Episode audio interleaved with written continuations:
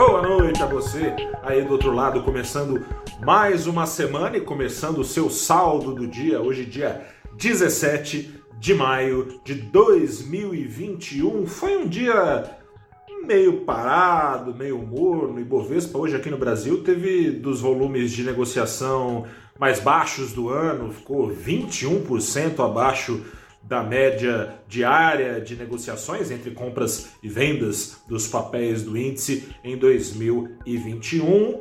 Mas o Ibovespa subiu para a alegria daqueles que investem em ETFs, em fundos que replicam a sua composição. Mas não foi fácil, subiu 0,87%, apesar de, na maior parte das horas, ter ficado ali na estabilidade, perto do 0 a 0, subindo um pouquinho. Com medo do fantasma, que fantasma, fantasma do fim dos estímulos monetários americanos. O mesmo fantasma que na semana passada, por causa de uma. Aí não é fantasma, né? Uma inflação bem viva, Vivinha da Silva, por causa de uma inflação lá nos Estados Unidos acima da expectativa que já era de uma inflação acelerada, trazer esse medo de antecipação do fim dos estímulos nos Estados Unidos, a alta da sexta-feira é, por lá, uma alta forte não foi capaz de apagar as perdas acumuladas na semana, não foi capaz também de continuar pairando nesta segunda-feira. Tem uma expectativa que pode eventualmente colocar esse fantasminha aí de lado, expectativa da ata da última reunião do Fed, o Banco Central Americano.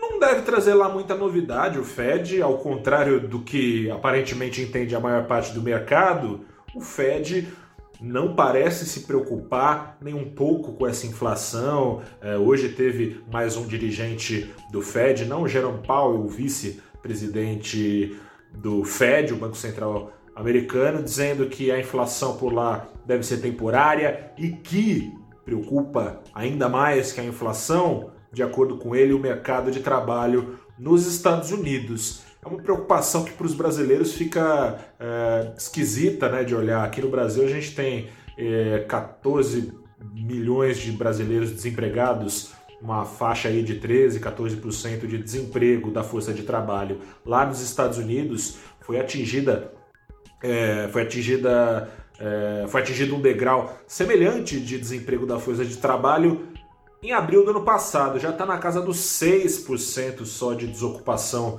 é, no mercado de trabalho americano, mas ainda é pouco de acordo com o Fed. O Fed, que é bom lembrar, tem meta dupla, não só entregar a inflação, tem que entregar também pleno emprego, geração de emprego. E o Fed, ainda mais que isso, tem garantido que não só entregar emprego, mas empregar os, os excluídos da crise. De olho nisso, vamos ver as justificativas do Fed para não subir os juros antes do esperado, esperado é 2022, 2023. Vamos ver se convence os investidores de que não fará isso no documento que registra em maiores detalhes a última decisão tomada de política monetária, que manteve os mesmos estímulos já praticados desde março do ano passado. Juro zero, injeções ao mês de 120 bilhões de dólares nos mercados, dólares esse, esses que na maior parte da crise escorreu para dentro das ações de tecnologia, é por lá, guiadas é, por essas ações que as demais têm passado por ondas de realizações mais fortes desde a semana passada. Mas, como disse, o Ibovespa se descolou no final do dia, subia. Eu não prometo um doce para quem adivinhar como é que o Ibovespa conseguiu se descolar, porque para quem acompanha os pregões aqui no Brasil, a resposta é muito fácil, é isso aí. No embalo do minério, Subiram ações da Vale, subiram ações de siderurgia, enquanto subiam os preços do minério, que passaram por um sobe e desce meio maluco na semana passada, voltaram para o sobe, quase 5% de alta nos portos uh, chineses, lá em Qingdao, por causa de dados mistos de alguma forma, mas ao fim e ao cabo, positivos na China. A China apresentou uma desaceleração da produção industrial da altura dos 14%, olha os números, 14% de março para 10% ainda, é muita coisa em abril. E veio um pouco acima da expectativa na casa dos 9% de avanço mensal na produção industrial, subiu para o recorde a produção de aço na China, que depende de minério, por isso a Vale indo para cima, acompanharam em linha com os preços do minério as siderúrgicas brasileiras que têm salvado a lavoura, te convido a entrar no valorinvest.com para acompanhar um índice que não é muito conhecido, não é muito popular, não tanto quanto o Ibovespa, né, o Ibov, ou mesmo o ICOM, que é o índice das empresas ligadas ao consumo, expostas ao e-commerce aqui no Brasil, mas que tem dado um banho nesse em todos os índices aqui no Brasil em 12 meses acumula mais de 130% de valorização no ritmo que tende a se manter ao longo dos próximos meses. E para alguns consultores, gestores, analistas, economistas do mercado ainda por alguns anos muito acima do Ibovespa, Ibovespa em 12 meses na casa de 50, 40, 50%, o ICOM na casa de 30, Ibovespa que se não está no vermelho, aliás, nesse ano, é por causa de ações que estão lá dentro do IMAT, em especial as ações de siderurgia e da Vale, o IMAT, mate de materiais básicos, minério, aço, é, cerâmica, chapas de madeira, vaso sanitário, é a partir daí e com investimentos em infraestrutura que deve vir o grande crescimento das maiores economias do mundo, portanto, esses setores é, se dando bem. Se dando bem também a prova de bala por causa da cena local.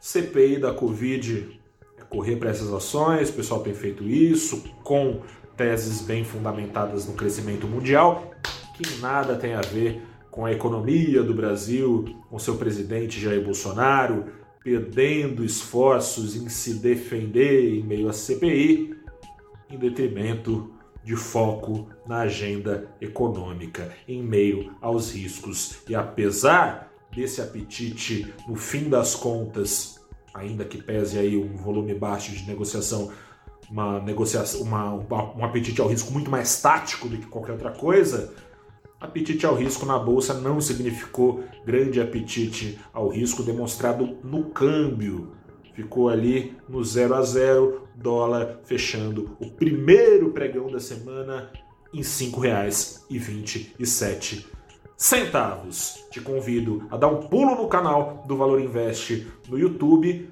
para saber um pouco mais desses riscos eleitorais e para aproveitar, saber como aproveitar a janela de oportunidades pré-eleições aqui no Brasil. Bati um papo nessa segunda-feira às 8h30 da manhã, sempre tem, segunda-feira às 8 da manhã, no Abrindo os Trabalhos com Alfredo Menezes, sócio fundador da Armo Capital, e também com o Fabiano Godoy, ele é chefe de investimentos da Kairos Capital.